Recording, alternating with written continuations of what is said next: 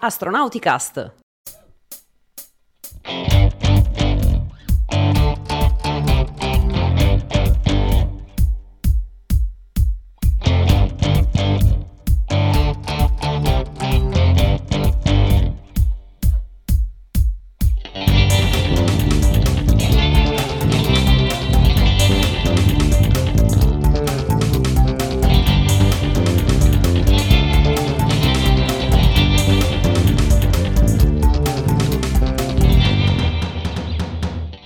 Astronauticast, stagione 15, episodio 22. Benvenuti anche a questa nuova puntata di Astronauticast del 24 marzo 2022.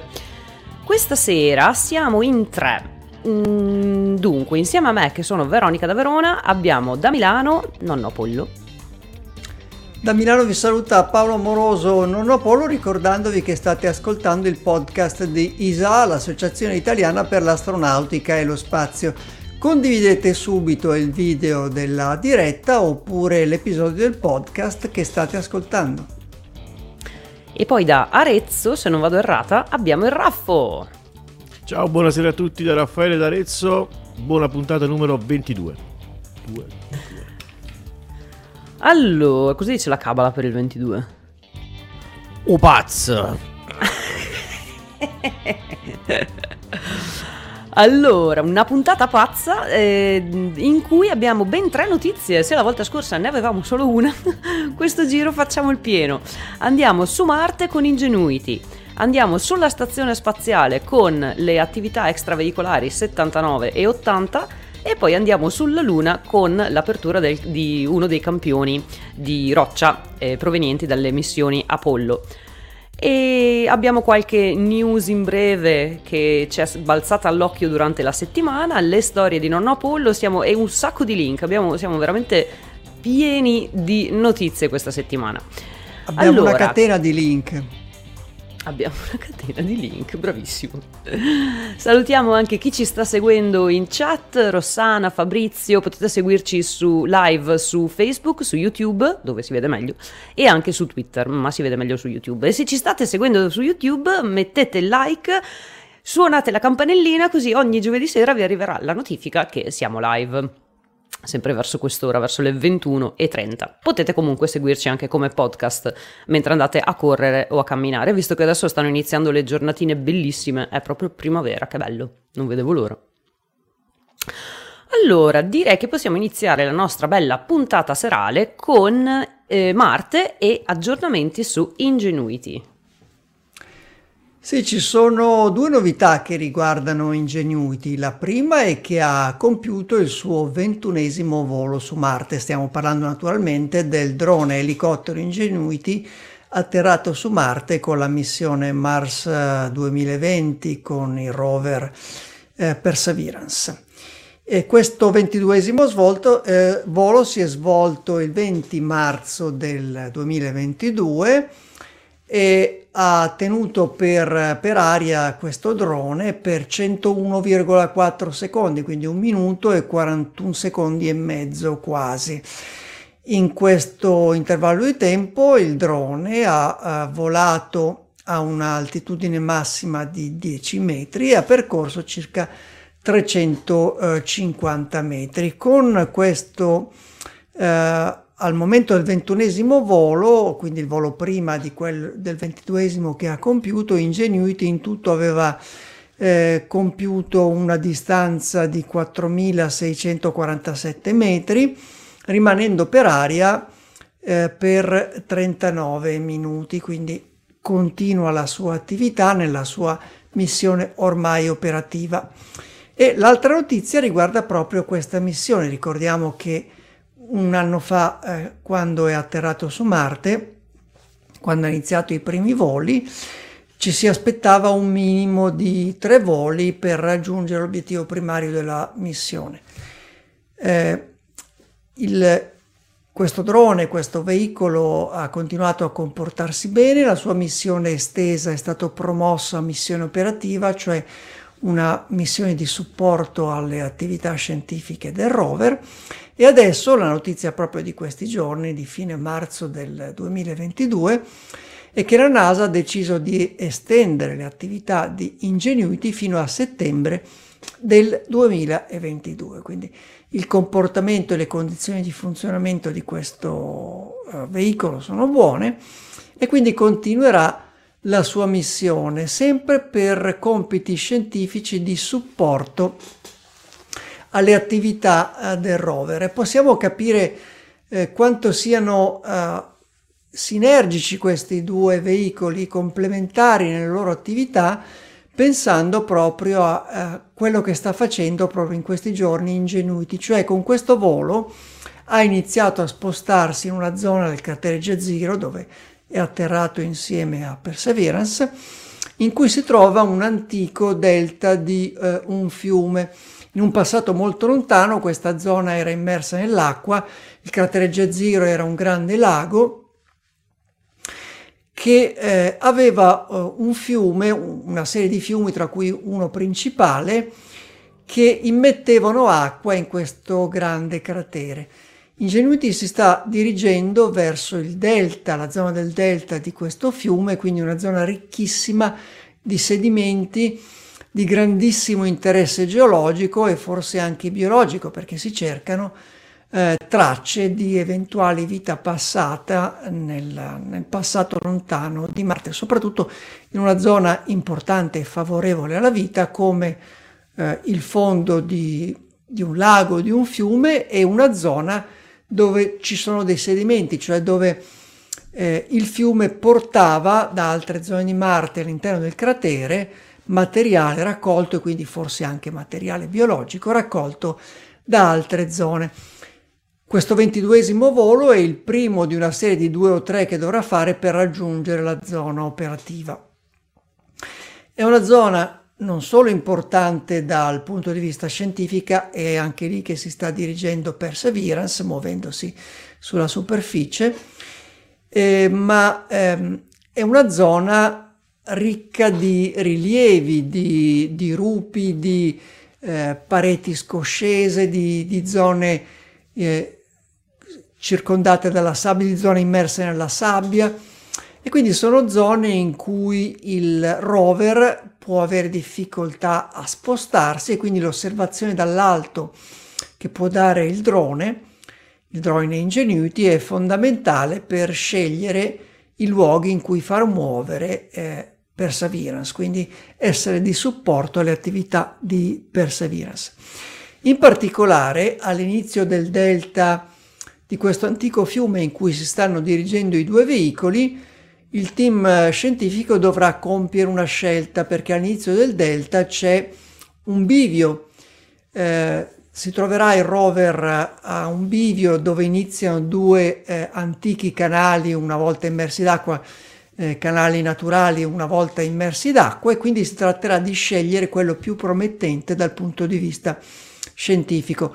Trovandosi sul fondo non è facile capire, guardando semplicemente dalla superficie, qual è l'area più promettente, tenendo anche conto che poi il dislivello complessivo tra il fondo del cratere Jezero e il fondo del fiume dove cominciava il delta è di circa una quarantina di metri, quindi il rover sostanzialmente guarderà in alto e, usando solo le informazioni che si hanno dalla superficie, sarebbe difficile per il team scientifico decidere. È qui che inizialmente entrerà in gioco proprio Ingenuity, il compagno di viaggio di Perseverance, che, potendo osservare questa zona dall'alto, raccoglierà immagini preziosissime per il team, innanzitutto per decidere la destinazione in questo bivio, ma poi più avanti forse anche per cercare tracce geologicamente, forse biologicamente interessanti in questo passato di Marte raccolto e concentrato nella zona dell'antico delta. Abbiamo detto che è una zona geologicamente complessa, quindi con dei rilievi molto variabili, e completamente diversa dalle aree iniziali in cui sono stati condotti i primi test di volo.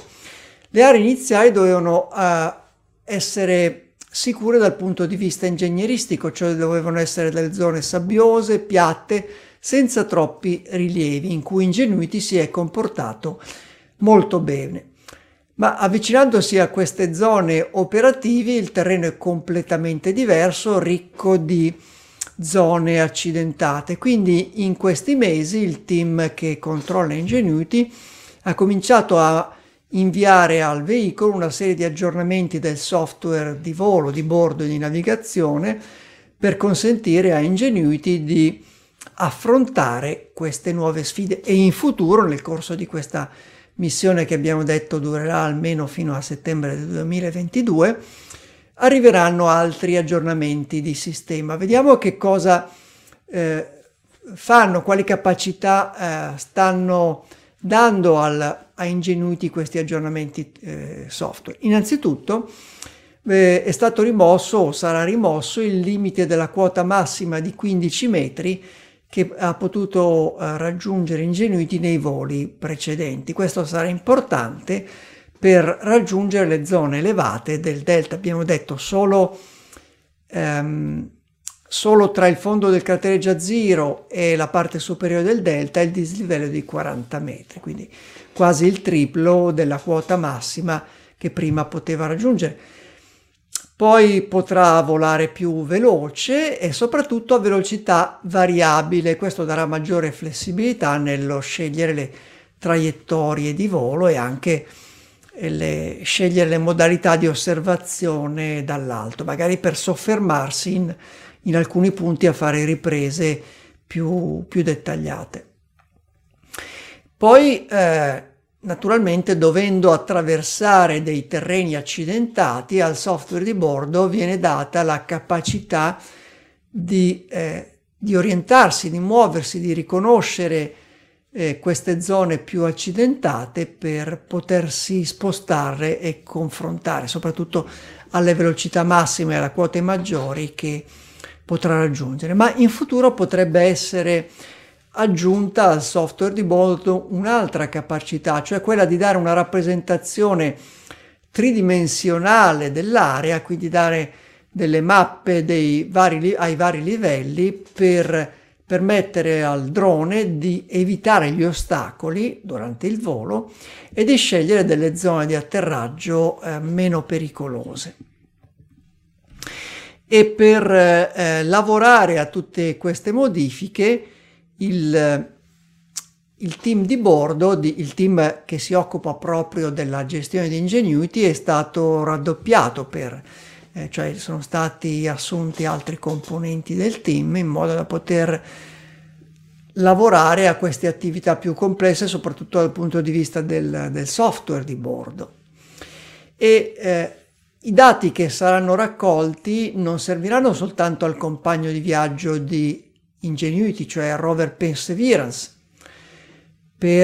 abbiamo detto, per essere un complemento alla missione del rover, per indirizzarlo nei luoghi più promettenti dal punto di vista scientifico. Ma i dati che sta raccogliendo Ingenuity e che raccoglierà nel corso dei prossimi mesi saranno molto importanti anche per studiare futuri veicoli che potranno volare in maniera più efficace nei cieli di Marte, e quindi Ingenuity sarà un pioniere non solo della scienza su Marte che sta facendo insieme con Perseverance, ma anche sarà un pioniere del volo nell'atmosfera marziana. Quindi in pratica gli tolgono i fermi come i cinquantini? Ma questo sì. Stavo pensando, l'hanno pimpato. È diventato maggiorenne, Ingenuity può ma poi gli tolgono anche, gli fanno anche il buco nella marmitta, così fa più rumore quando fa le penne. E magari il software di bordo potrebbe variare ancora di più l'inclinazione dei rotori per dare, insomma, per aiutare nelle manovre, sì. Avere questo tipo di flessibilità sia nella velocità, chissà se porta a un volo dinamico, cioè con guida dinamica piuttosto che preimpostato come direzione. Io mi immagino che ora voli con una direzione preimpostata, va, si sposta a terra. può essere che può avere un tipo di volo diverso. Ma questa capacità, secondo me, non lo dicono i comunicati della NASA, ma probabilmente anche con un volo interamente pianificato, può aiutare a, per esempio, ad andare più veloce in zone che sono meno interessanti dal punto di vista delle osservazioni e soffermarsi di più, quindi volare più lentamente in zone che si vogliono fotografare con maggiore attenzione, per esempio. Quindi a velocità variabile ma completamente programmata. Mi fa ridere che all'inizio doveva fare 5 voli e adesso hanno addirittura aggiunto personale per poter apportare tutte queste modifiche all'elicottero, cioè alla missione secondaria che doveva morire dopo 20 giorni. Fantastico. E infatti nel comunicato in cui la NASA annuncia questa estensione cita uno dei responsabili del team di Ingenuity che dice: nei primi voli avevamo preso questo bel registro di volo in cui annotavamo i voli. Adesso non solo ne stiamo facendo di annotazioni più di quante pensassimo del registro di volo che ha ogni pilota, ispirato a quelli che ha ogni pilota, il libretto di volo, ecco, così si chiama, ma addirittura rischiamo di dover iniziare un nuovo volume per tutti quelli che dovrà fare, perché non ci stanno nelle pagine dell'attuale libretto di volo. Ed è sempre affascinante pensare che a bordo c'è appiccicato a Ingenuity c'è un pezzo di tela delle ali dei fratelli, del primo aereo dei fratelli Wright. È una cosa che mi ha sempre colpito e affascinato. Il flyer. Sì. Bello bello. Bene bene. Quindi da Marte possiamo tornare piano piano verso la Terra e soffermarci sulla stazione spaziale, perché in queste 2 settimane sono state fatte ben 2 attività extraveicolari e ce le ha seguite per noi il Raffo. Sì, due belle attività, belle perché sono state per lo più improntate all'aumento della capacità di fare scienza della ISS. Sono stati degli upgrade non tanto di manutenzione o strutturali, ma proprio fatti apposta per aumentare la capacità scientifica della stazione spaziale. Allora, la prima missione in attività extraveicolare, la 79, allora un attimo che vi condivido lo schermo così la vediamo per lo stai facendo tu bene, immagini. Stavo cercandolo. Sì, no, già avevo tutto preparato, solo che però non mi ricordo bene le date, vabbè, le vedremo insieme. Allora, la 79 è stata fatta per permettere l'installazione della base di uno dei nuovi pannelli iROSA. Facendo un recap di quella che è la situazione degli iROSA in questo momento, ce ne sono 2 completamente funzionanti e montati. E poi adesso si sta procedendo a mettere le basi per gli altri iROSA. I restanti iROSA ne rimangono altri 4. Il sistema iROSA viene montato in 2 fasi. Nella prima si monta questa base a tralicci, che in pratica è una modifica che si mette sulla base appunto dei vecchi pannelli solari, e su questo traliccio si va a appoggiare poi il nuovo pannello iROSA. Quindi in una prima fase di installazione si mette questa modifica e poi si installa il pannello iROSA vero e proprio su questo supporto. Quindi la 79 come task principale aveva l'installazione di questo mod kit sul canale 3A. Ci sono diversi canali della Stazione Spaziale Internazionale, ognuno di essi ha un nome, e questo è quello, il 3A. È una cosa su cui ormai stanno andando anche abbastanza spediti. Ci sono state le prime 2 installazioni fatte sul lato port side della stazione, e anche il terzo è stato fatto su questo lato, quindi su questo lato abbiamo finito già l'installazione delle basi.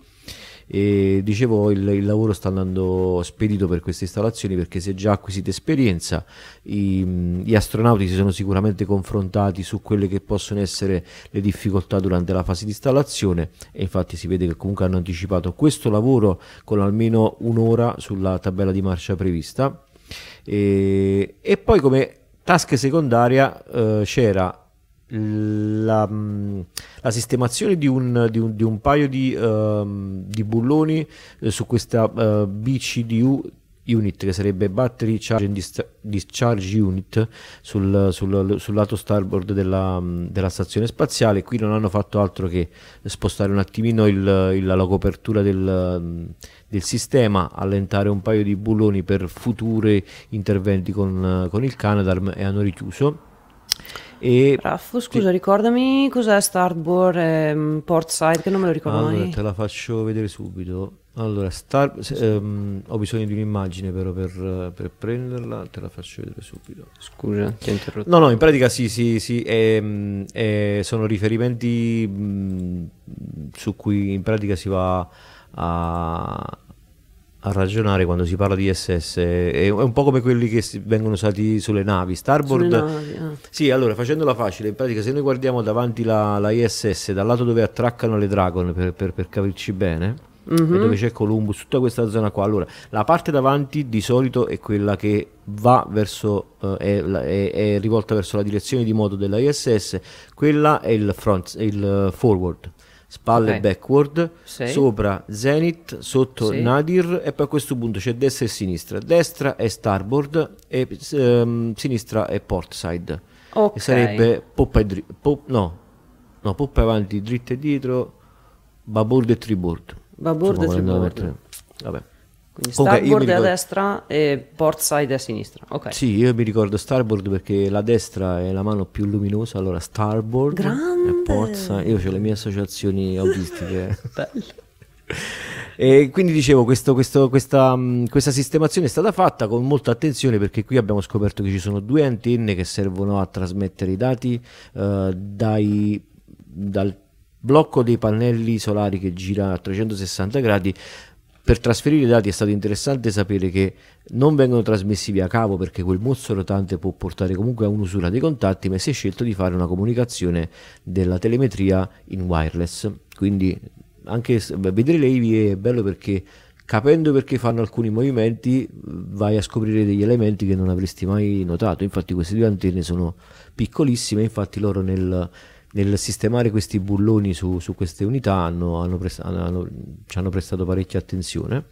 E ultima task doveva essere la sostituzione di un pezzo sul carrello che muove il Canadarm su tutto il traliccio, però si è deciso di fare un altro tipo di intervento e si è deciso di andare a lavorare sotto il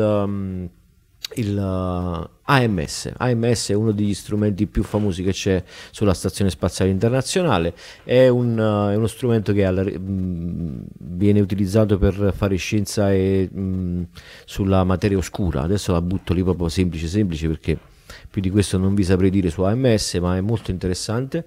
Si sono infilati sotto AMS, infatti ci hanno messo un po' di tempo per inquadrare la situazione, riuscire a capire come entrare sotto lo strumento, e da lì hanno fatto un paio di fotografie, perché si sa che verrà fatto un upgrade anche di AMS.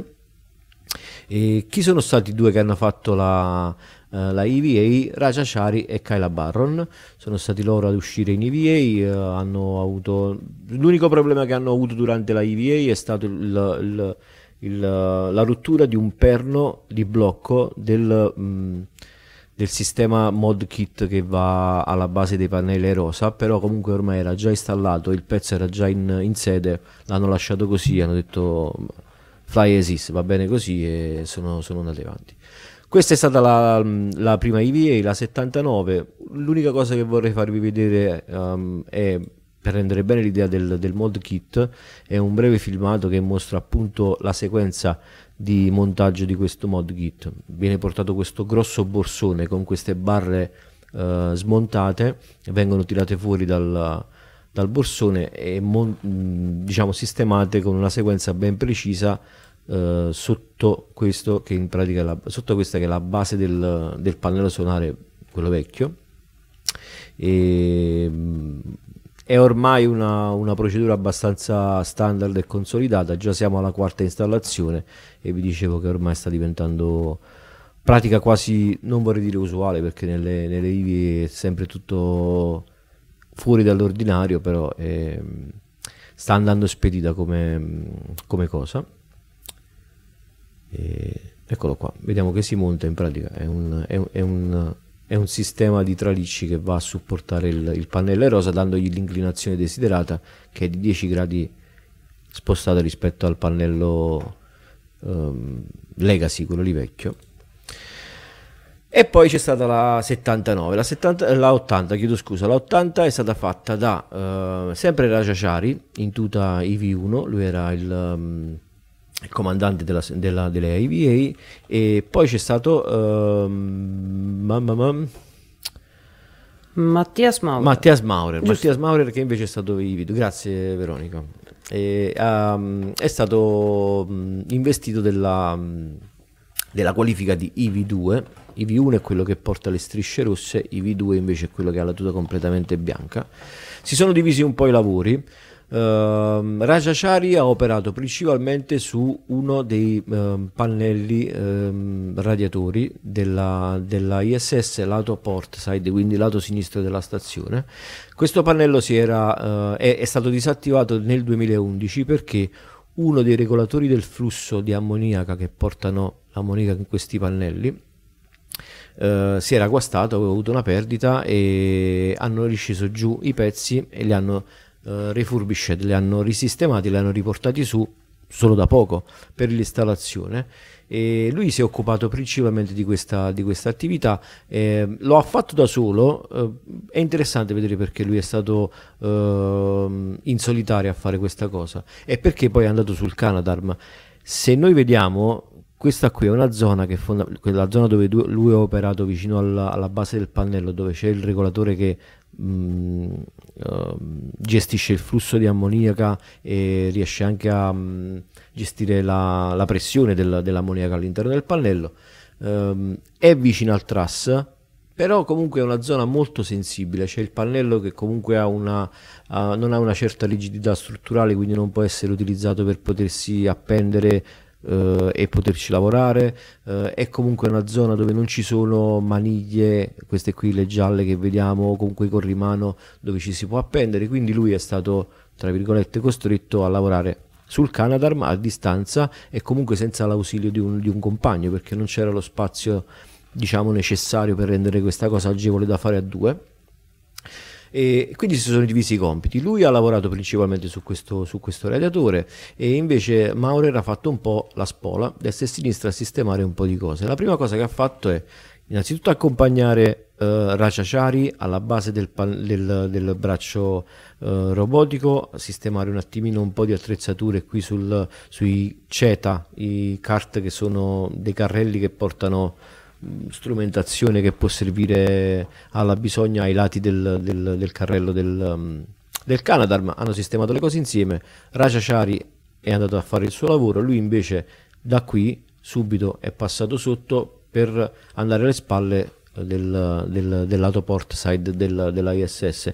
Da qui non so se si riesce a vedere, c'è un cavo che abbiamo evidenziato in blu, ha iniziato a fare la posa del cavo di una telecamera che poi hanno sostituito in un secondo momento, quindi lui si è fatta questa prima cosa. Nel frattempo Raja Chari ha sempre lavorato sul pannello radiatore e lui si è portato a concludere uno dei lavori che aspettavamo da parecchio tempo, la messa in piena operatività di Bartolomeo, la piattaforma esterna per esperimenti che c'è qui fuori Columbus. È stata fatta durante la IVA 69, è stato fatto il cablaggio della piattaforma Bartolomeo, solo che era stato fatto più o meno insomma fino all'80%, non si erano avuti gli ultimi due spinotti funzionanti per il collegamento, tutto funzionava all'interno di Columbus, tutto sembrava funzionare su Bartolomeo, quindi era proprio una questione fisica. Ci hanno provato anche un'altra volta durante un'altra EVA a risistemarli, ma senza successo. Hanno mandato su degli adattatori e l'hanno risolta al 100%. Si sono avute anche le conferme di trasmissione dati. Bartolomeo sembra funzionare pienamente, manca soltanto il commissioning completo del sistema, ma comunque dovrebbe essere a posto, e da qui poi il braccio robotico riuscirà a portare diversi payload, diversi esperimenti come sono messi anche qui un pochettino sulle piattaforme esterne di Columbus già presenti. Bartolomeo ovviamente è un sistema più nuovo, utilizza gli stessi standard che poi sono utilizzati sul modulo Bishop, il modulo privato, quindi c'è una certa intercambiabilità. È un discorso molto interessante da poter osservare in futuro, quindi bene che sia pienamente operativo. Raja Chari sta facendo sempre il suo lavoro vicino a sto radiatore, perché la cosa è effettivamente lunga e delicata. Lui da questa parte qui, subito si butta alla parte opposta della ISS, sempre sul lato USOS, quindi si fa direttamente Columbus, Nodo 2 e Kibo fino alla fine. Per fare una cosa veloce ha sistemato un pezzo di materiale isolante, MLI, multilayer insulator. È un materiale che protegge in una certa maniera dai detriti spaziali, ma non tanto, più che altro è fatto per l'isolamento termico di pezzi, porzioni o parti della stazione. E qui vediamo che Raja Chari ha finito di operare sul radiatore. C'era da sostituire questo qui, in pratica due pezzi di tubo che partivano dal regolatore di flusso e arrivavano al pannello vero e proprio. Sembra un'operazione di manutenzione, però questa qui è stata un'operazione sempre in previsione dell'aumento di operatività scientifica della ISS. Il sistema di radiatori della stazione spaziale, oltre a regolare la temperatura dell'ambiente, diciamo, se noi parliamo di regolazione di temperatura dell'ambiente della ISS, pensiamo a quello che è soltanto relativo al fattore umano. Questo qui nella maggior parte per la maggior parte dei casi serve a raffreddare tutti quelli che sono i sistemi scientifici a bordo della ISS. Ci sono decine di rack che fanno scienza e che producono tantissimo calore. Questo calore viene smaltito all'esterno della ISS con un sistema piuttosto ingegnoso ma anche complicato, e i radiatori sono la parte finale di questo percorso, dove il calore in pratica dall'interno dell'ISS, con vari scambi di fluidi e tricche e ballacchi vari, arriva fino al radiatore. Il radiatore il calore lo butta via per irraggiamento, e perché fino al 2011 si stava bene senza sto radiatore, insomma non era un grosso problema, non ha mai posto un rischio per la ISS o comunque per il clima di bordo. Sempre in previsione della scienza che si farà in futuro, ci sarà bisogno di più potenza e energia, quindi più pannelli solari, gli iROSA stanno arrivando, e di più dissipazione di calore, quindi sarà fondamentale avere tutti i radiatori funzionanti per poter dissipare tutto il calore che si verrà a creare con sempre più esperimenti che ci saranno a bordo dell'ISS. Ultima attività che hanno fatto è stata, non ultima, ma diciamo l'ultima più importante, è stata la sostituzione di una telecamera. Qui si chiama la postazione CP8. Una telecamera, è stata messa una nuova telecamera, una telecamera in alta definizione. E tutto il blocco è fatto di un corpo telecamera, un corpo luce, però quello che è stato sostituito fondamentalmente è questo qua, il corpo della telecamera. Qui vediamo il sistema come viene inglobato per poter essere posto all'esterno della stazione spaziale. Internamente si tratta di una telecamera commerciale, una Nikon, con vari sistemi per poter operare sulla fotocamera, sulla telecamera, diciamo. E le immagini nuove, quelle che vediamo ad alta definizione, arrivano da questo tipo di sistema. E si è avuto dovevano fare altre piccole cose, ma poi alla fine non sono state fatte per mancanza di tempo. L'ultima cosa che sono riusciti a fare è stato il controllo di un pin all'interno dell'airlock, un rilievo fotografico. Hanno risistemato un pochettino le cose e sono ritornati a bordo. Piccole difficoltà durante questa EVA. Allora, la prima è stata il fatto che Maurer si sia un attimino intorcinato con il cavo, quello per la di sicurezza. Loro hanno dei cavi due cavi fondamentalmente, uno deve rimanere sempre aggaggiato e l'altro deve andare al prossimo aggancio, ovviamente per creare una ridondanza di sicurezza quando si sta all'esterno della stazione. Però un po' di calma ce l'ha fatta. Secondo me sono cose che loro, se non volutamente, comunque riscontrano durante gli addestramenti nella grande piscina, la NBL, dove si addestrano per fare le passeggiate spaziali, quindi in poco tempo se l'è sbrigata. Altro piccolo problema che si è avuto è stato il fatto che uno dei due caschi, adesso non mi ricordo di chi, Maurer mi pare di ricordare. Maurer aveva il sistema di telecamere che è messo qua sulla parte alta del casco, non è altro che un accrocchio tipo una coroncina. Sono telecamere nuove, sta accrocchio per la seconda volta non ha funzionato, si è un po' sbellentato così, e alla fine ci hanno lavorato un pochettino con quello che ci avevano per sistemarlo, però è la seconda volta che capita, quindi andrebbe rivisto. E comunque non è un grosso problema. Il problema grosso è stato l'acqua nel casco di Maurer. Scusa, pensavo che parlassi di quello delle telecamere, no. Non so di chi fosse il casco. Telecamere nemmeno io, non mi ricordo. Comunque c'è stato questo problema che si è ripresentato per la seconda volta, però la seconda volta che si ripresenta il problema dell'acqua nel casco. Stavolta si è ripresentata a Maurer, c'è stato non un'inondazione come quella di Parmitano, però comunque c'è stato loro hanno in pratica qui dietro hanno installato un assorbente, insomma un panno assorbente, dove loro ogni tanto poggiano la testa per vedere se è bagnato, appunto per fare un check. Dopo l'incidente di Parmitano si è corso ai ripari con questo tipo di procedura, e lì per lì non se n'è accorto fino a che non è entrato dentro l'airlock. Poi è cominciato a vedere che c'era acqua nel casco, e quando li hanno tirati fuori dalle tute hanno visto che c'era un 70-80% di percentuali di acqua in questo raccoglitore che loro hanno alla base della testa. E ancora non si sa se è lo stesso problema che può aver avuto Parmitano. Le tute intanto non sono le stesse. La tuta di Parmitano è stata messa a terra, era la 3011, e si pensa di non farla regolare più, quindi comunque non è fisicamente nello spazio. Questa di Maurer dovrebbe essere la 3004, se non sbaglio. Ne stiamo un attimo discutendo su Twitter per vedere quale effettivamente è, però comunque non sono le stesse tute.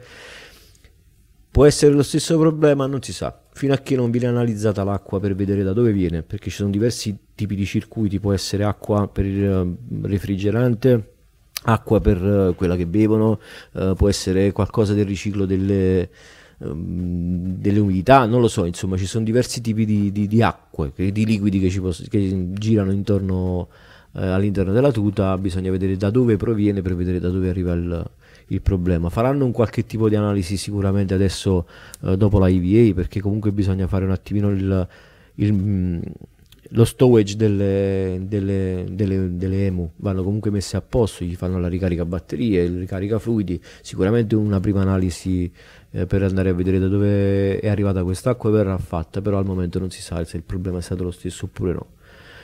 Sono tutte che comunque cominciano ad avere la loro età, sia per quanto riguarda proprio fisicamente, per quanto sono vecchie, anche proprio a livello progettuale. Mia grande aspettativa per il 2023-2024 è la prossima tuta che andrà sulla ISS per essere testata, che sarà la stessa che poi arriverà per il Lunar Gateway, la XEMU, quella lì con tutto il torso supermobile. L'omino Michelin. Sì, esatto, quello è proprio l'omino Michelin, però mi sembra più Mr. Crab, quello là di SpongeBob, quello che c'ha le braccia così. Però quella sì, le IMU sono uno degli aspetti che comunque sono un po' la spina nel fianco per l'età che hanno, perché comunque la ISS adesso non sappiamo fino a quando camperà la ISS, lo sappiamo, non si sa fino a quando durerà sta cosa, però adesso sta andando, e se tutto era secondo i piani di 4-5 mesi fa si parlava del 2030, e le IMU sono vecchiotte, sono poche. E non quante ce ne sono sulla stazione? Sulla stazione ce ne sono due. Allora ci sono due EMU e due Orlan complete, già montate, più gli SPER, però comunque montate già pronte due. per gli americani, due per i russi, anzi no, mi sembra che i russi ne avevano 4, però 2 erano scadute, erano messe dentro, non mi ricordo, però operative 2 e 2 per ogni lato, di cui una che di cui questa, cioè quella che ha avuto i problemi. Sì, però ad esempio c'è la tuta è formata da varie parti, quello che fondamentalmente viene intercambiato è il torso, perché c'è SML, però poi viene montato di conseguenza. I guanti per esempio, se non sbaglio, sono personali, nel senso vengono fatti apposta per l'astronauta che dovrà utilizzarli, però c'è un'intercambiabilità di torso e parte gambe. Del torso fa parte anche il casco. Sto pensando all'attività extraveicolare che farà Samantha, quindi mi sto chiedendo se non sbaglio sì, nella Orlan è un pezzo unico. No, il casco della EMU si toglie. Cioè si toglie? Sì. Non è fatto a pom. Perché poi c'è un approccio diverso nella vestizione della Orlan rispetto alla EMU americana. La Orlan ha uno sportellone alle spalle, tipo frigorifero, e tu entri all'interno di questa tuta e te lo richiude alle spalle, mentre invece la EMU americana è fatta, si entra prima dentro al torso che è tipo il guscio del granchio, poi si mettono le braccia, poi si mettono i pantaloni, è diversa come impostazione per la vestizione. E niente, queste sono state le due. È stato molto bello, molto bello vedere di nuovo operatività a bordo dell'ISS dopo tutte le chiacchiere che si sono fatte. Spegniamo la chiacchiera del colore giallo-blu dell'Ucraina all'arrivo della AMS 21. Vai. Allora, è stato bello vedere innanzitutto gli abbracci. La cosa più bella è stata vedere il portello che si apriva. Io mi aspettavo soltanto quello e dicevo, già se fanno quello già siamo a buon punto. Il portello si è aperto, gli astronauti, i cosmonauti sono arrivati a bordo, c'è stato un benvenuto e continuano a esserci comunque bellissime immagini che adesso ve le faccio rivedere, ma penso che se un minimo di passione ce l'avete, già si vede dalle facce, insomma, che è tutto è andato bene, sia per loro che hanno fatto il viaggio, ma sia anche per quelli che erano lì, si sono incontrati, si sono abbracciati, sorrisi, abbracci. Però si sono presentati con questa tuta gialla e blu, tutti quanti subito, evviva, hanno fatto il loro out-out pro-Ucraina. Non posso interpretare il loro pensiero personale, però comunque questo qui non è un fatto che è stato legato alla questione politica dell'Ucraina, è soltanto il fatto che l'università in cui si sono laureati tutti e tre i cosmonauti a bordo della MS-21 ha questa livrea di colori e casualmente faceva parte della combinazione di colori della bandiera ucraina, e quindi si è subito avuto, io stesso appena li ho visti mi è venuto un coccolone, ho detto questi hanno fatto la mossa del millennio. Non è così, anche perché comunque non ci può essere casualità, perché le tute vengono caricate a bordo della Soyuz mesi prima, comunque figuriamoci se non viene autorizzata la livrea, il colore, insomma è stata fatta. Hanno fatto uno sbaglio grossissimo, nel senso che se loro volevano mantenersi a livello comunicativo stretti come stanno facendo in questi periodi Los Cosmos e Rogozin, hanno avviato una cantonata bestiale, perché questa la stiamo riportando noi come precisazione, ma il 95% delle testate giornalistiche ha fatto la notizia, ha detto gli astronauti si sono schierati e la cosa è morta là. Cioè ormai il pubblico generalista sa che questa cosa è avvenuta così, e quindi hanno fatto una mezza cantonata, insomma, per la loro politica che stanno portando avanti in questi giorni di chiusura. Però fregandocene bellamente di loro, noi possiamo dire che a bordo dell'ISS sta andando tutto bene, si lavora bene e noi siamo felici.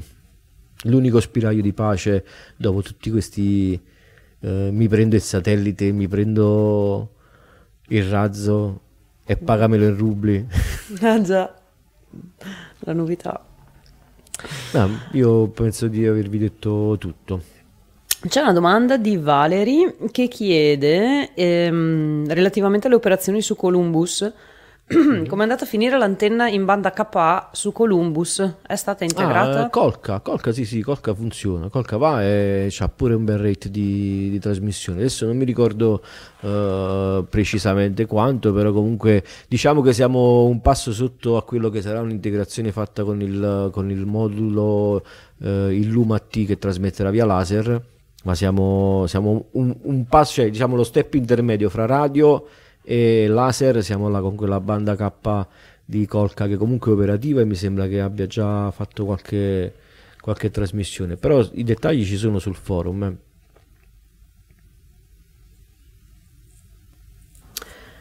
Bene, se non ci sono altre domande in merito a queste attività extraveicolari, che mi spiace non seguire perché ultimamente le stanno facendo fra settimana, però è bello sentirtele raccontare perché mi ricordo dei sabati che passavo a guardare l'attività extraveicolare del sabato mattina al sabato pomeriggio sera, che poi praticamente ti mangia la giornata a guardare un'attività extraveicolare, è tutto lento, però è bello perché cogli quella battuta, quei dettagli, qualcosa che ti fa capire sì, po' di più il perché quell'aggeggio è lì, il perché è bello seguire l'attività extraveicolare. No, e poi è bello vederle proprio pianificare, cioè ti rendi conto innanzitutto del fatto che già la scaletta dalla cosa più importante alla cosa meno importante è evidente già quando lo vedi, e poi comunque come ti dicevo vedere dove si riescono ad aggrappare, dove devono fare attenzione, dove devono fare il giro, e poi lì scopri sempre qualcosa in più. Se tu vedi che lì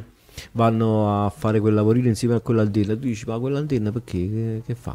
Cosa? Esatto. Ecco la questione del link, non cliccare mai sulle scritte blu è quella, insomma. Aspetta, spiegamela. Nel senso sì. Che se tu vai su Wikipedia, che ne so, clicchi le cose blu, entri in un mandelbrot allucinante. È vero, finita. E poi le EVA, è vero, come dici te, sono sempre in divenire, perché magari pensi di fare un lavoro, ci metti 10 minuti, invece alla fine no, hai il portello che non si apre. Mi ricordo quando dovevano cambiare quel pezzo all'interno di un contenitore che non si apriva e serve essere in due. Il bussolotto, quello dei russi. Quello. E poi io ci sono rimasto, e poi ci rimani sempre male durante l'EVA. La cosa che è costante è la delusione durante l'EVA, perché io aspettavo, allora me l'ho fatto io, se ve lo spiego non mi credete. Io in pratica mi ero intrippato mentre guardavo queste coreografie. Noi ce le facciamo un attimo in previsione e poi aspettiamo la EVA per vedere se le fanno oppure no, e vi faccio vedere subito, veloce così chiudo subito il discorso. Mi ero intrippato su questo pezzo e adesso me lo vado a rivedere subito. Allora, dovevano fare la sostituzione, cioè dovevano occupare un certo tempo a sostituire un pezzettino piccolissimo, che è questo qua. Cioè, Maurer doveva andare giù sotto i pannelli a installare 1 e 2 pezzettini di metallo a forma di T su questo tralicetto qua. Io ho detto, ma a che serviranno mai questi cosi? Mi sono scervellato.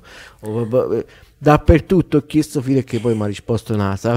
Però è stato interessante perché questo piccolo frame qua, che non è mai stato utilizzato, serve a... Il pannello si chiude con un sistema a soffietto tipo pantografo, cioè diventa piccolo in dimensioni e può essere aggrappato grazie al Canadarm che si aggrappa a questi agganci, può essere preso da questo sistema e spostato, comunque messo da parte mentre gli astronauti vanno ad operare sul pezzo. E non è interessante solo per come funziona il pezzo, ma è interessante anche in previsione futura, cioè se tu sai che loro stanno facendo questo tipo di aggiustamento, che da 20 anni che non lo fanno, lo stanno facendo perché in futuro diventerà sempre più importante e cruciale riuscire a riparare in fretta i radiatori, perché dovranno essere sempre al massimo dell'operatività, in previsione del fatto che la scienza sta aumentando. Perché fra Nauka, Bishop, Prichal, Bartolomeo, iROSA, roba sopra ce n'è. Bello. Allora, sei in chat, non ci sono altre domande. Vediamo, è arrivato un commento. Ok, non ci sono altre domande. Diciamo che possiamo continuare il nostro viaggio e da Marte siamo passati all'orbita bassa per sfiorare la Terra e andare verso la Luna. Perché? Perché giusto questa sera è stato, NASA ha fatto un live per l'apertura di un campione di regolite che era stato portato dalla Luna 50 anni fa con la missione Apollo 17, quindi è una cosa super affascinante. Apollo 17 è stata l'ultima missione Apollo, è partita il 7 dicembre del 72 e a bordo aveva Gene Cernan, il comandante, c'era il pilota del modulo di comando Ronald Evans e Harrison Schmitt, che era sia pilota del modulo lunare che l'unico geologo ad aver mai messo piede sulla Luna, quindi ottima occasione per andare a raccogliere dei campioni lunari. La missione è durata 12 giorni, sulla Luna sono scesi appunto Cernan e Schmitt perché Evans è rimasto nell'orbiter praticamente ad aspettarli e loro due hanno passato 3 giorni sulla superficie della Luna. In questi 3 giorni, fra i vari esperimenti, hanno raccolto ben 115 kg di materiale e si tratta della quantità di materiale più grande che sia mai stata raccolta da una singola missione Apollo. Quindi hanno fatto razzia, praticamente per l'ultima missione si sono portati a casa più roba possibile fondamentalmente. Se ci state guardando su YouTube ho messo qui una mappetta giusto per far capire dove sono atterrati. Praticamente Apollo 17 è atterrata fra il mare Serenitatis e il mare Tranquillitatis, che guardando la Luna, se la vedete un po' come me, come un volto, è praticamente vicino all'occhio sinistro della Luna, quindi guardandola è dalla nostra parte destra, comunque lì, in quella zona. E lì si trova un'area che si chiama Valle Taurus Littrow e lì in questa valle c'è un cratere, si chiama cratere Lara, e quello è la zona, sul bordo di questo cratere è stato raccolto il campione che è stato aperto in questi giorni. E è stato raccolto questo campione nel secondo giorno di permanenza sulla Luna. Di questa missione la cosa carina è che non è stata l'unica, ma è fra le missioni che aveva un rover, il Lunar Roving Vehicle. Quindi una volta scesi dal modulo di atterraggio non sono rimasti lì in zona, ma hanno montato il bel loro rover e sono partiti a fare un viaggetto sulla superficie. E qui vediamo un po' il tragitto che, che hanno fatto sulla superficie. Questo tragitto è anche costellato di zone, di punti che si chiamano stazioni, cioè stazione 1, stazione 2, stazione 3, perché erano le zone in cui dovevano fermarsi e o fare esperimenti o raccogliere dei campioni. Quello che ho cerchiato è la stazione numero 3 vicino al cratere Lara, che è proprio dove hanno appunto raccolto questo nostro campione. L'hanno raccolto con un campionatore a doppio tubo, si chiama drive tube. Doppio tubo perché allora a un'estremità ha l'aggancio per l'astronauta per poterlo prendere o per potergli dare le martellate sopra, e dopo vediamo perché. All'altra estremità ha 2 tubi, 2 spazi per la raccolta dei campioni, ma questi tubi non sono laterali, sono uno sopra l'altro. Quindi in pratica l'astronauta di turno cosa doveva fare? Doveva martellare, far ficcare questo lungo tubo giù per il terreno e in questo modo raccogliere 2 campioni di materiale, quindi uno più superficiale e uno più profondo. Una volta a terra questi campioni sarebbero stati poi custoditi in condizioni di vuoto e di temperatura controllata all'interno di un laboratorio di cui poi ci farà un bel racconto Raffaele, che si trova al Johnson Space Center, che si chiama Lunar Sample Laboratory Facility. Questo laboratorio è stato progettato appositamente per raccogliere i campioni, non solo i campioni di roccia lunare che arrivavano dalle missioni Apollo, ma anche in realtà campioni di meteoriti, tutto quello che arriva e che può essere potenzialmente interessante dallo spazio. E abbiamo detto che queste vasche, al cui interno sono stati stoccati questi campioni, hanno condizioni di vuoto e oppure c'è azoto, perché l'azoto è un gas inerte, e giusto per mantenere il campione, anche se all'interno del suo tubetto comunque staccato dall'atmosfera terrestre, e a temperatura controllata. La temperatura è di meno 23 gradi centigradi perché è quella che si stima essere sulla Luna in profondità, alla profondità a cui hanno raccolto il campione. Quindi hanno fatto, diciamo, tutto il possibile per mantenere il campione nel suo habitat naturale, tra virgolette. La cosa bella di questo di questi due campioni in particolare è che abbiamo anche un video. C'è il video della raccolta del campione, quindi il video girato sulla Luna. C'è Gene Cernan in questo caso, sì, prima abbiamo detto che era Schmitt, che era il geologo, ma in realtà in questo caso l'ha raccolto Gene Cernan, il campione, che si vede qui, esatto, proprio qui si vede che dà le martellate a questo campionatore a doppio tubo, 9 martellate in particolare, per farlo scendere e farlo andare in profondità sulla superficie. Fa quello che deve fare, poi attorno al 2 minuti e mezzo più o meno lo toglie dalla superficie, lo tira forte per toglierlo, e poi cosa fa? Si avvicina alla telecamera saltellando e mostra il campione alla telecamera, quindi dice sì, c'è materiale all'interno del campionatore, ve lo mostro e eccolo qui. Quindi la cosa bella è che vediamo quello che è successo 50 anni fa, vediamo proprio da dove arriva quel campione, è super affascinante.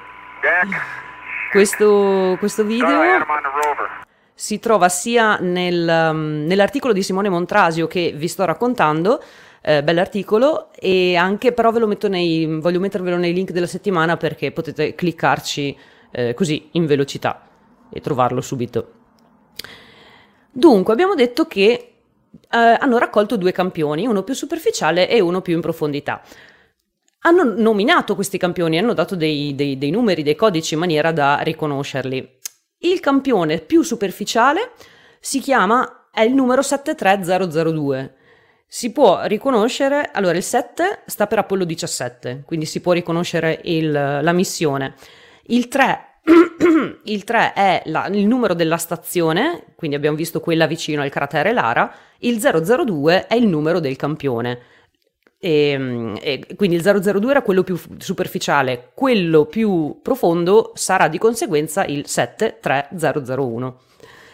Quello più superficiale è lungo 22 cm, pesa più o meno 4 etti ed è stato inserito in un contenitore normale. Normale cosa vuol dire? Non è sottovuoto. È quello più piccolino che si vede in questa immagine se ci state seguendo online.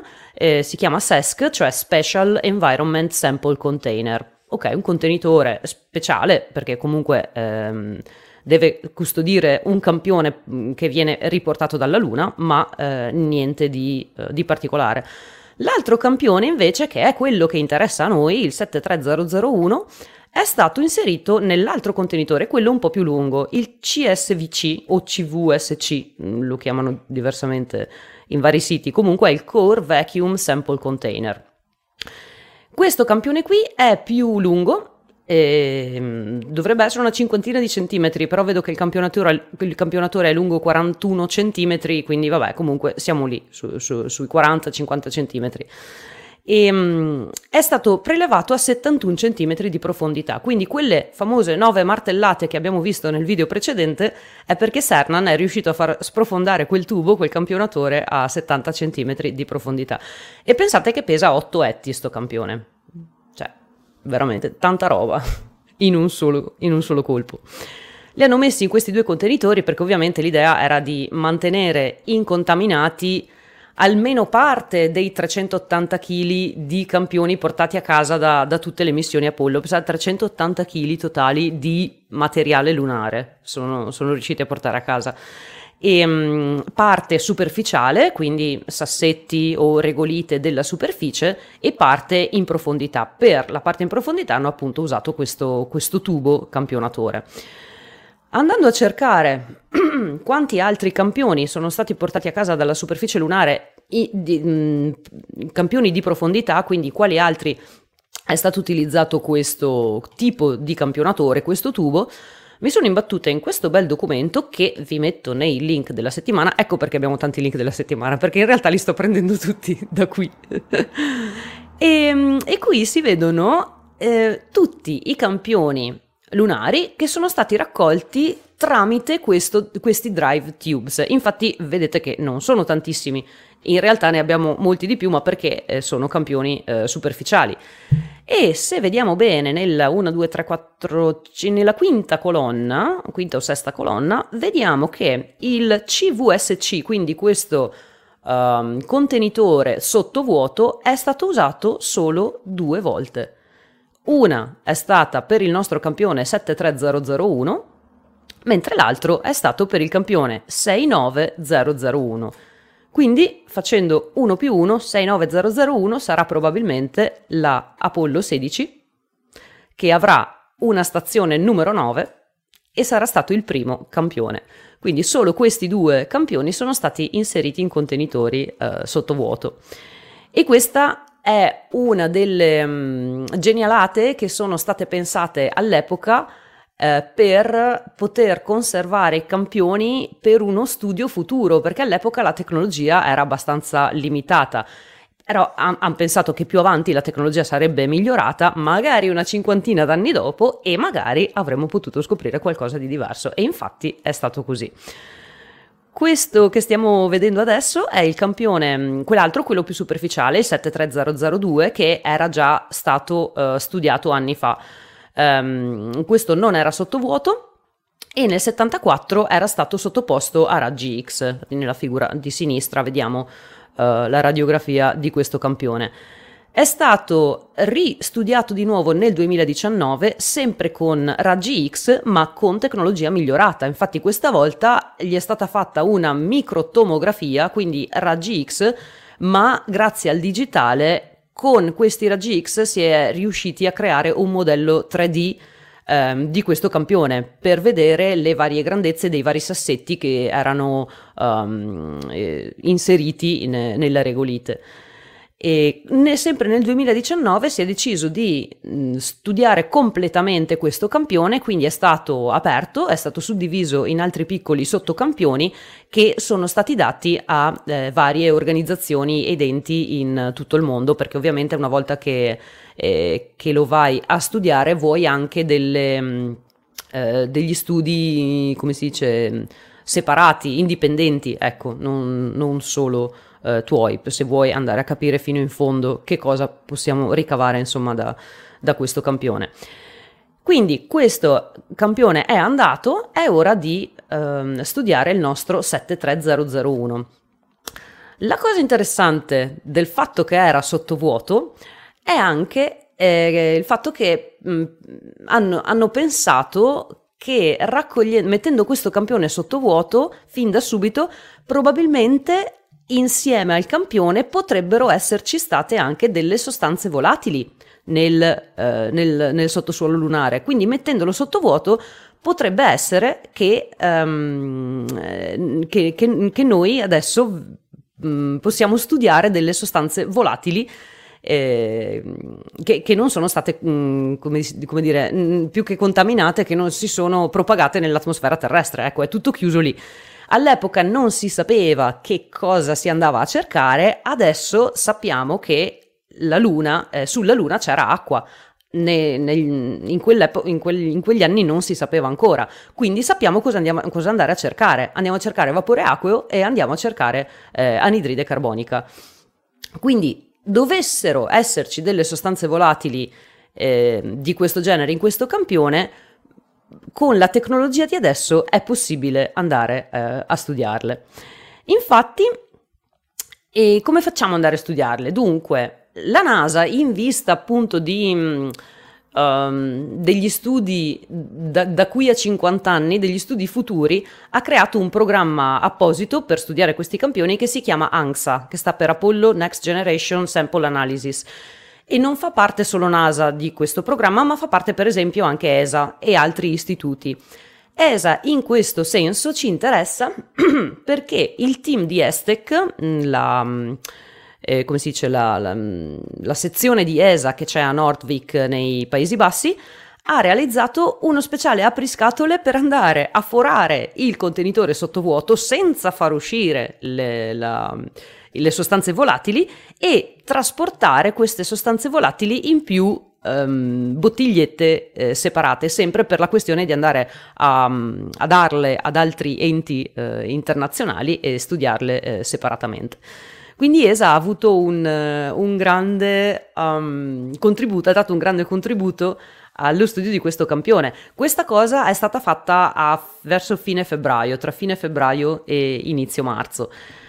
Per quanto riguarda le sostanze volatili sapremo di più a ottobre, perché è stato indetto un workshop, un evento apposito per celebrare i 50 anni della missione Apollo 17, e quindi in questo evento, che si chiama Apollo 17 ANGSA Workshop, vogliono giustamente, insomma, dare pubblicare i risultati di quello che è stato trovato. O è anche detto che non ci siano queste sostanze volatili, però nel caso ci fossero è possibile studiarle.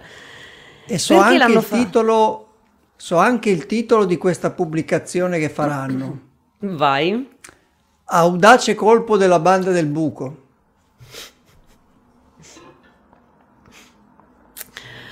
Ok, ma perché l'abbiamo fatto adesso? Vedi che ti è piaciuto particolarmente comunque, Veronica, questo. Ti ha appassionato, mi sbaglio, perché ti vedevo parecchio... Sì, mi è piaciuto tutto, mi è piaciuta sta roba. No, mi fa piacere, perché è stato bello come racconto, sì. Grazie. Ma non è finita qui, perché... Quello che volevo dire era perché si è scelto adesso per studiare questo campione di 50 anni fa. Uno, perché appunto adesso abbiamo le tecnologie che 50 anni fa non avevamo. Due, perché scade il 50° di Apollo 17. E tre, perché stiamo tornando a parlare della Luna, quindi Artemis, quindi cos'è l'altro? Vabbè, Artemis in primi comunque per NASA. Vabbè, mettiamoci pure i robot cinesi Yutu e tutti quanti. Bravo, esatto. E quindi quale occasione migliore per andare a studiare questo campione? Anche perché quello che hanno spiegato anche nella presentazione, nel live che hanno fatto questa sera, è stato, dato che torniamo sulla Luna e comunque nelle missioni Artemis è previsto di tornare a casa con altri campioni di roccia, primo, se già sappiamo che cosa andiamo a trovare, che tipo di materiale andiamo a trovare, è meglio, perché sappiamo con quali strumenti andarci.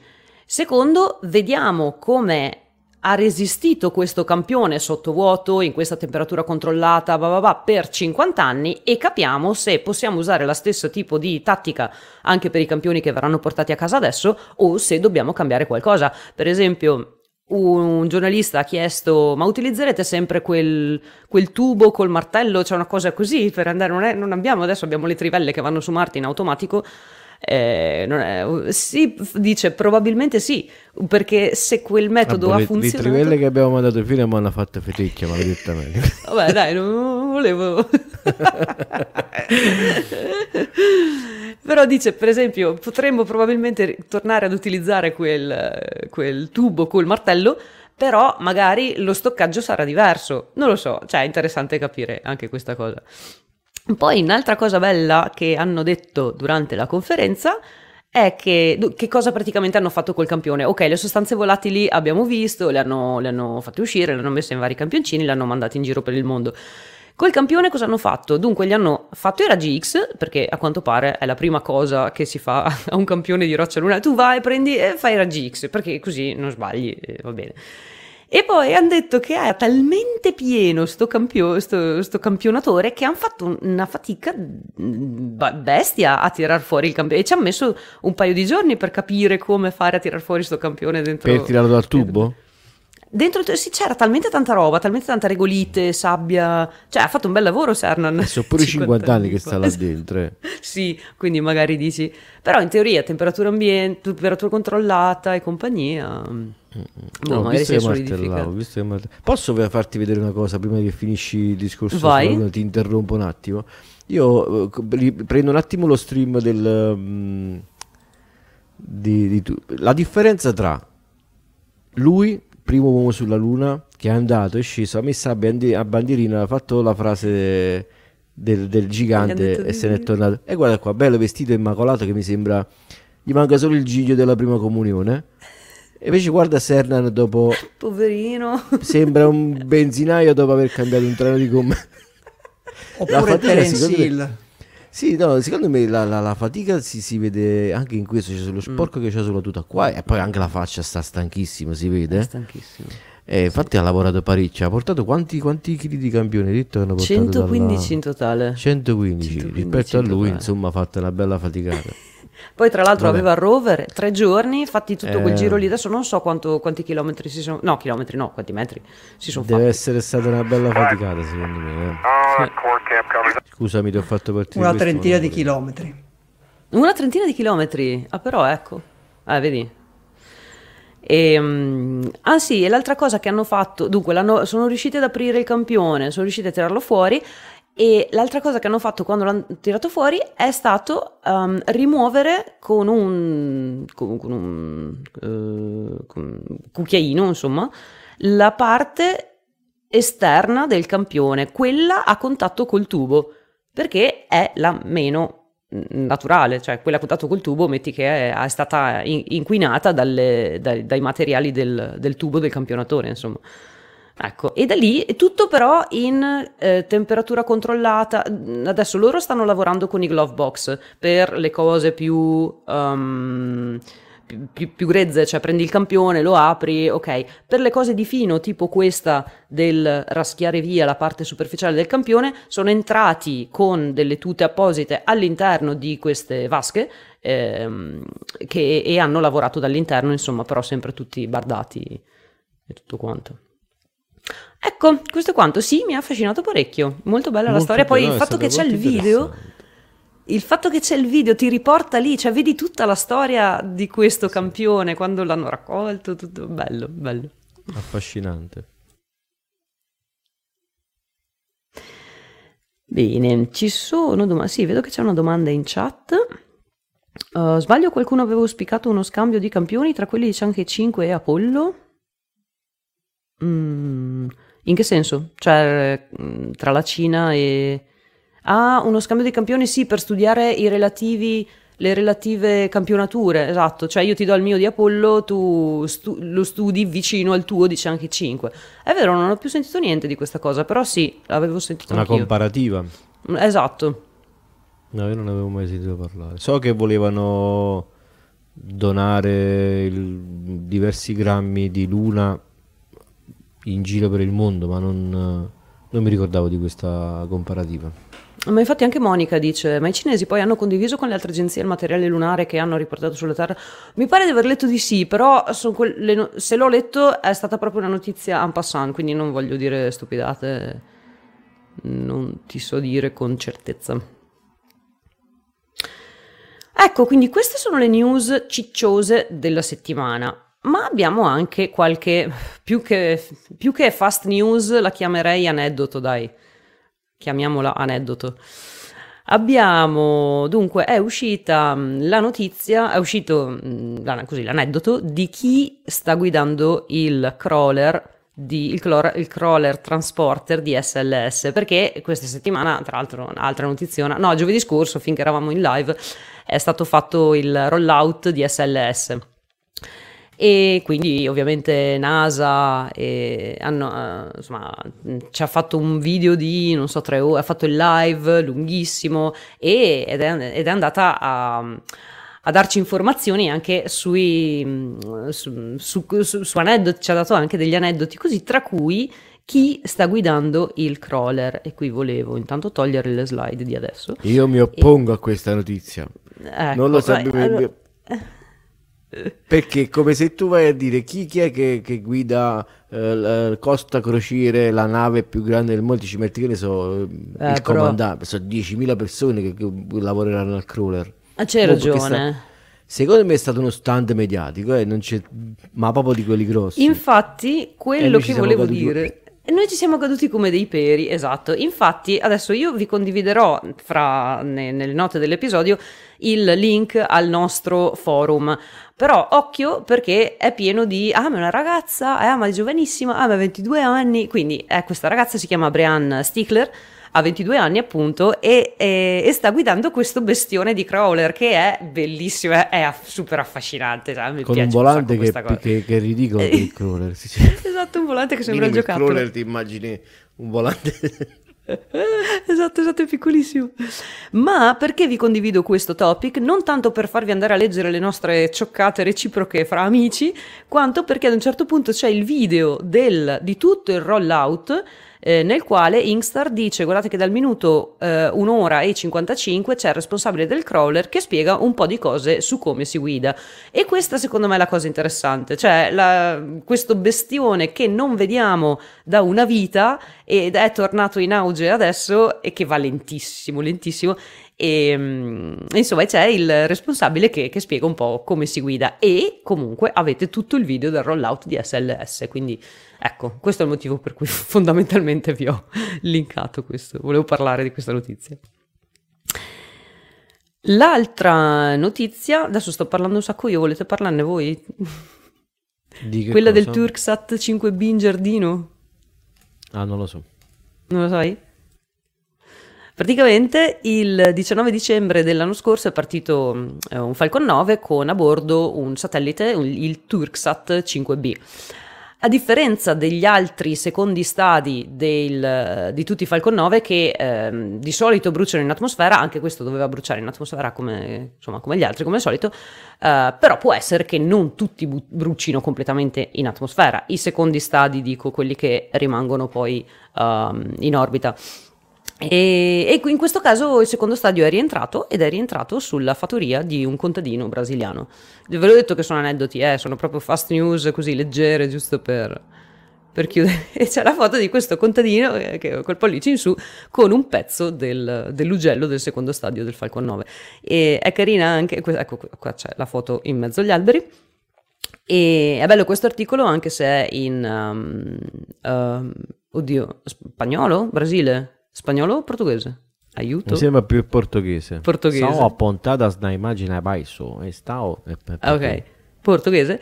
Però si riesce a capire abbastanza quello che dicono, quindi c'è la storia di come hanno fatto a capire che era il secondo stadio di un Falcon 9, di SpaceX e tutto, e poi c'è anche la fotina con le varie freccette che dice allora questa è questo pezzo, e si vede sopra c'è la foto dell'ugello durante il lancio, e sotto c'è l'ugello rientrato, e quindi ci sono le freccine che dicono questa è questa parte qui, questa è questa parte qui.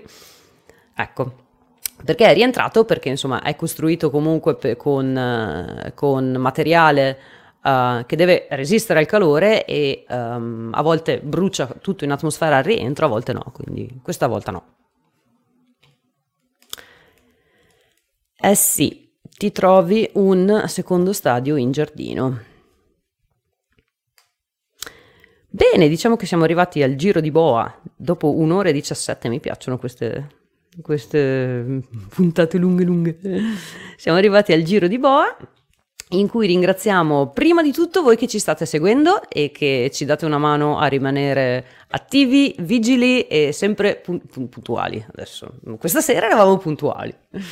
Ci seguite su YouTube, su Facebook, su Twitter, ci seguite anche ascoltandoci in podcast, anche se a volte è un po' difficile spiegare, perché noi andiamo tanto a immagini, quindi a volte è un po' difficile riuscire a spiegare per chi non vede le immagini, ma spero insomma che ci riusciamo in qualche modo, spero che capiate.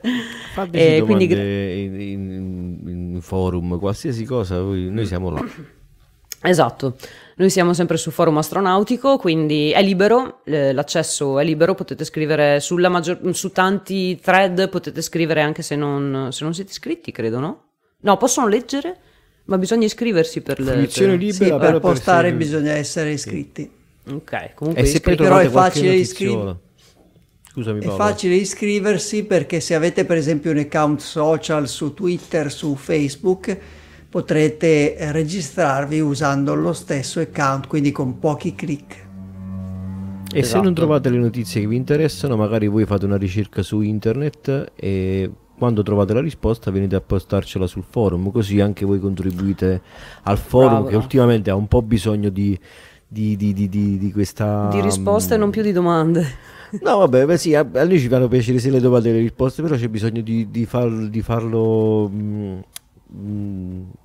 di fargli prendere di nuovo questa strada di luogo dove si trovano fatti compiuti, avvenuti e non troppe fantasie, insomma. Poi io, cioè, sul podcast ridiamo, scherziamo e tutto, ma pure sul forum è un po' si ride e si scherza, è il limite della cosa. Però se uno parte per la fantasia diventa difficile per le ramificazioni che si vengono a creare. Già. Perché poi da un argomento singolo diventa una cosa polipesca, scusatemi la parentesi. Ma sai che è lo stesso problema che ho in ufficio? Perché ad esempio adesso, cioè, scusa, la tua parentesi, la mia non c'entra assolutamente niente, ma tipo, lo sbacco, arrivano... questo è lo sbacco, quello è contagioso. Esatto. Mi arrivano richieste che potrei archiviare in 3 posti diversi e non so mai se crearmi delle copie, se mettere i tag, ma poi io con i tag non mi trovo, dove metterla. Quindi immagino la difficoltà di riuscire a moderare un forum dove dopo parte si parte per la tangente per un discorso che c'entra poco, magari. Da un thread ne nascono 5. Esatto, alla fine sì. Ecco, e poi dove altro ci trovate? Non noi, ma trovate le notizie dei nostri articolisti su Astronauti News, www.astronautinews.it. Noi almeno una volta o 2 a settimana i nostri articolisti emanano le loro creazioni di articoli che poi noi andiamo a pescare per parlarvi in podcast.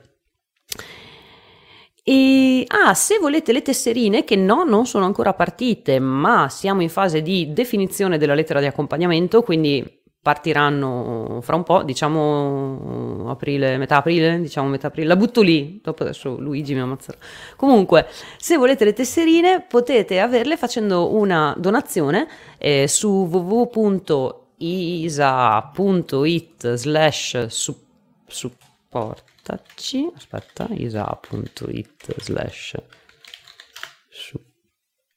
no, sbagliato, non mi ricordo più, isa.it/sostienici, isa.it/sostienici, e con una donazione di almeno 15 euro potete ricevere a casa la tessera. Poi le donazioni sono libere, cioè se volete farla da meno fatela da meno, se non volete farla non fatela, però magari condividete ogni tanto i nostri articoli o i link al nostro forum, qualche discussione o cose così. Che dici? Ma sta tessera è stata spoilerata oppure no? No, dicevo condividete, crediamine, però la tessera è stata spoilerata perché ancora non l'ho vista, nemmeno da insider. Forse non abbiamo ancora fatto un reveal. Mi sa di no. Ci pensiamo la prossima, allora facciamo un teaser del reveal della prossima puntata. Cosa sarà? La prossima puntata riveleremo la grafica della tessera 2022. Bene, dopo queste cavolate possiamo tornare ai nostri belli aneddoti e torniamo in questo caso alle storie di nonno Apollo. Al di sopra della Terra c'è una magica città, là si fanno esperimenti con strumenti di ogni età. Chi saranno le persone strane che vivono là? Nonno Apollo ci racconta le loro curiosità. Il 9 luglio del 1962 gli Stati Uniti effettuarono un lancio nello spazio.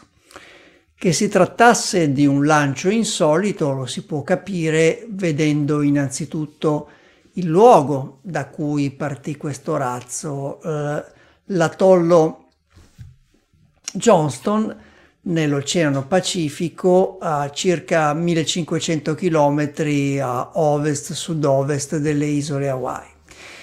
E poi un'altra caratteristica insolita di questo lancio è che venne effettuato con un razzo Thor, che era un missile balistico intercontinentale.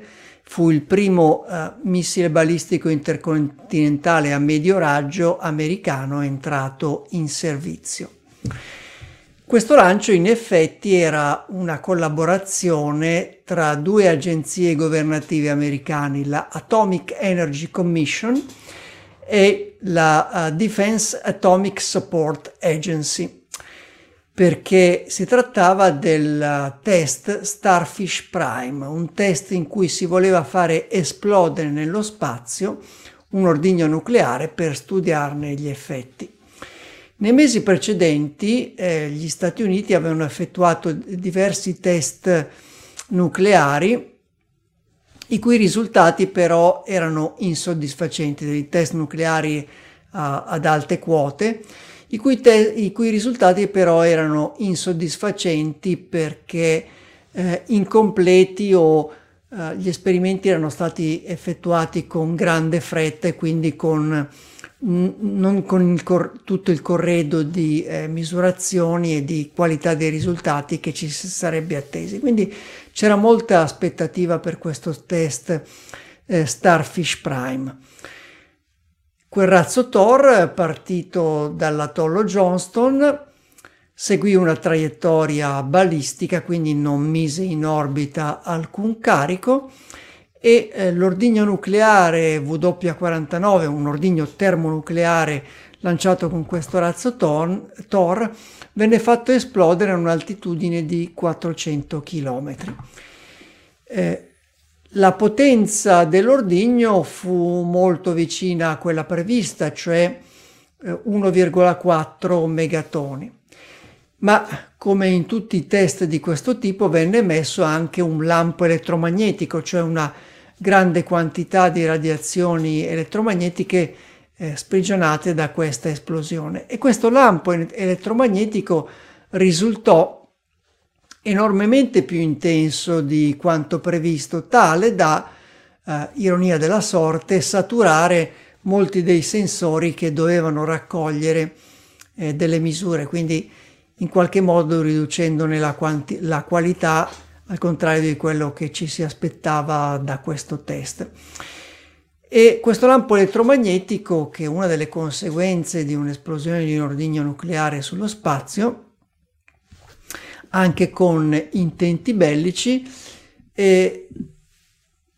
l'intento è quello di causare danni alle apparecchiature elettromagnetiche del nemico. In questo caso il lampo fu talmente intenso che causò danni anche a installazioni degli Stati Uniti. Per esempio nelle isole Hawaii andarono fuori uso centinaia di lampioni della luce, ci furono interferenze con altre attrezzature elettriche ed elettromagnetiche, si misero a suonare gli antifurto e vennero disturbate, vennero messi fuori uso anche diversi sistemi di telecomunicazione, anche diversi sistemi telefonici.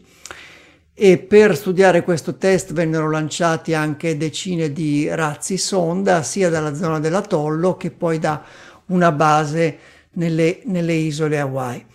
E questo lampo elettromagnetico risultò talmente intenso da produrre danni anche nello spazio.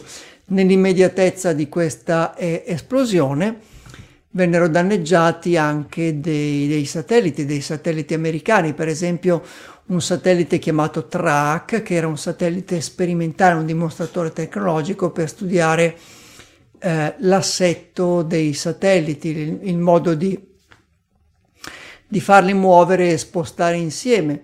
Ma poi venne danneggiato anche il primo satellite per la navigazione spaziale, per la navigazione satellitare, il satellite Transit 4B. 3 satelliti appunto andarono fuori uso nell'immediatezza nell'esplosione. Questa esplosione creò anche delle fasce di radiazioni artificiali, cioè delle zone del campo magnetico terrestre nello spazio intorno alla Terra in cui rimasero intrappolati degli elettroni e delle altre particelle emesse dall'esplosione.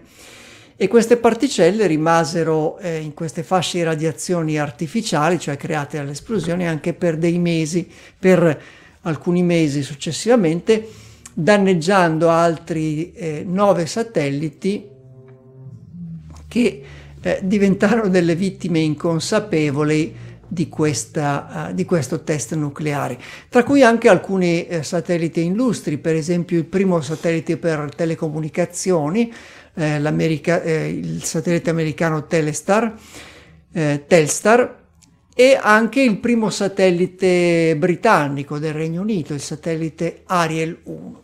Comunque dallo spazio gli Stati Uniti riuscirono anche a raccogliere una buona quantità di dati su questo test Starfish Prime, dai satelliti rimasti in funzione o comunque dagli strumenti rimasti in funzione per questo test.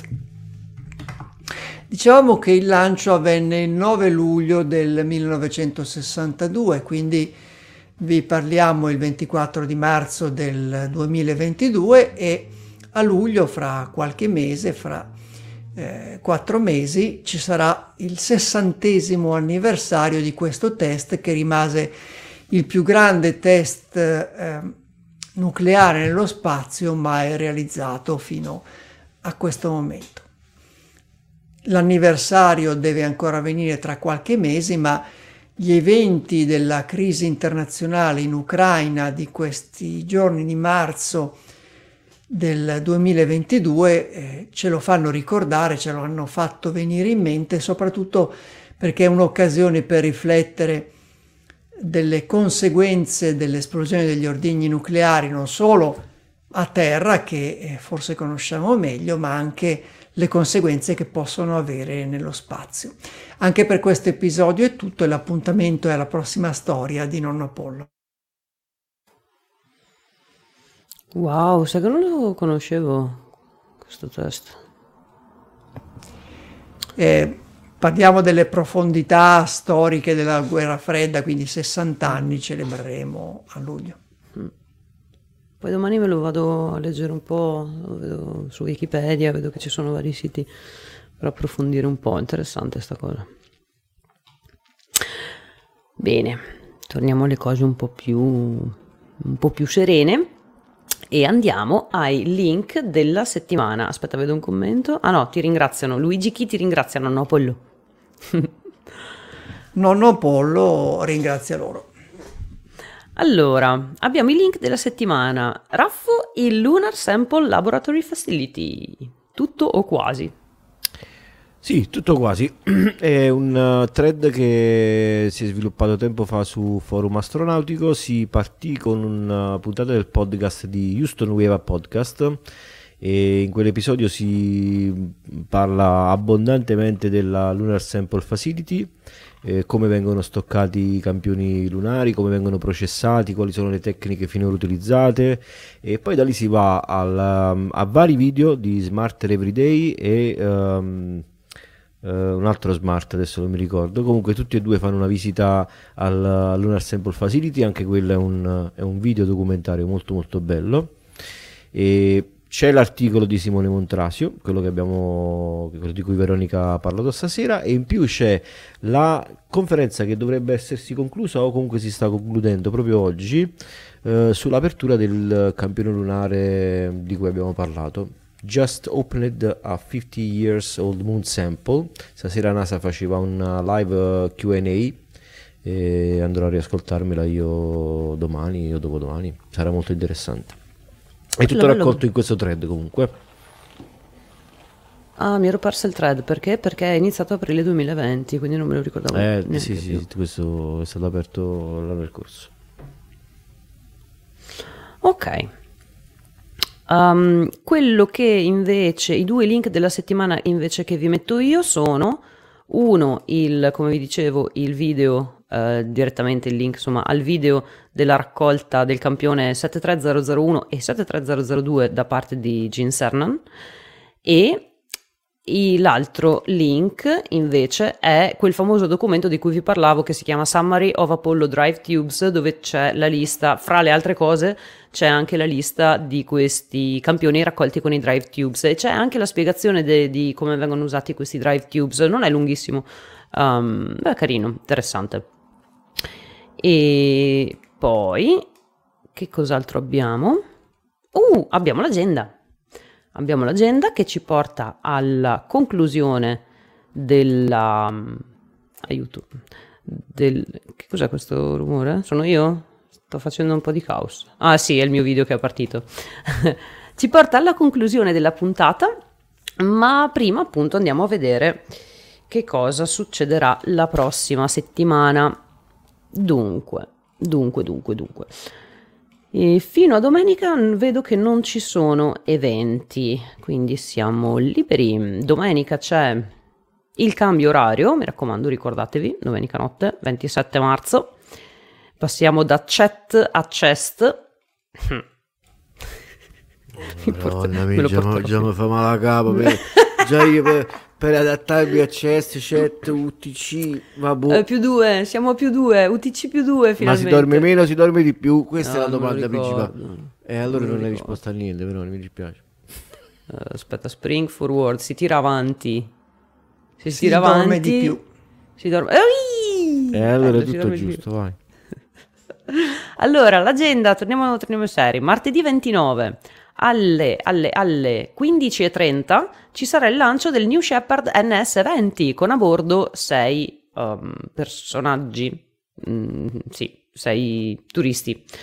E, ne è stato cambiato uno, se non ricordo male vi avevo già letto i nomi la volta scorsa, comunque uno è stato cambiato, non è più quello del Saturday Night Live, ma è un certo Gary Lai, che è il progettatore e sviluppatore del sistema New Shepard, quindi hanno pescato in casa per sostituire l'altra persona, alle 15:30.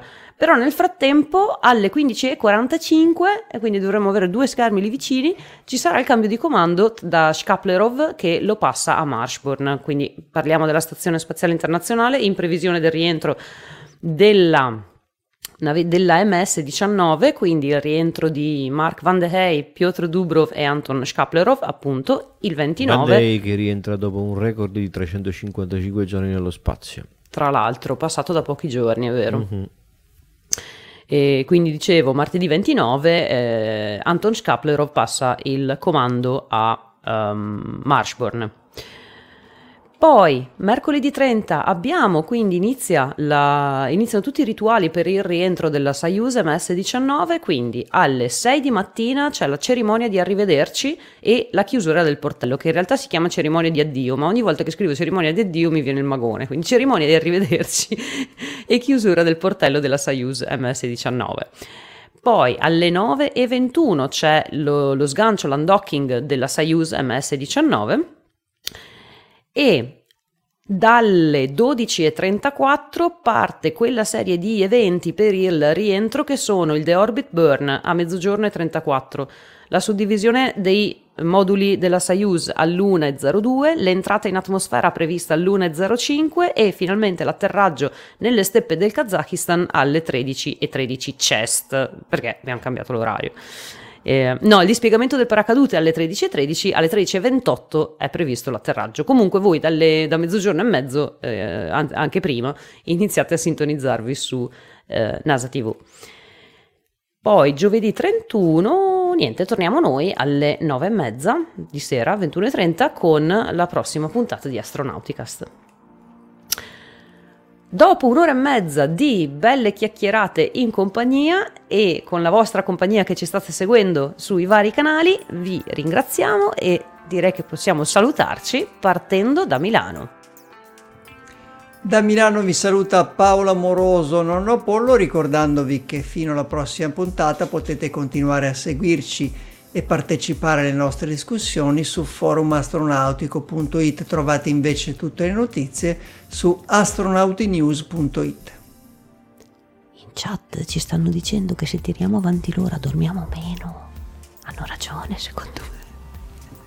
Se tiriamo avanti io metto la sveglia dopo e dormo di più. Io dormo anche da sveglio, quindi alla fine non ho problemi. Quello che avete appena sentito è Raffaele, l'addormentato d'Italia. Ciao ragazzi, ci vediamo alla prossima. Grazie mille e ci vediamo in giro, ciao. E vi saluta anche Veronica da Verona, dandovi appuntamento su Forum Astronautico e giovedì prossimo su Astronauticast. Ciao ragazzi, grazie per essere stati con noi, buona serata ad Astra.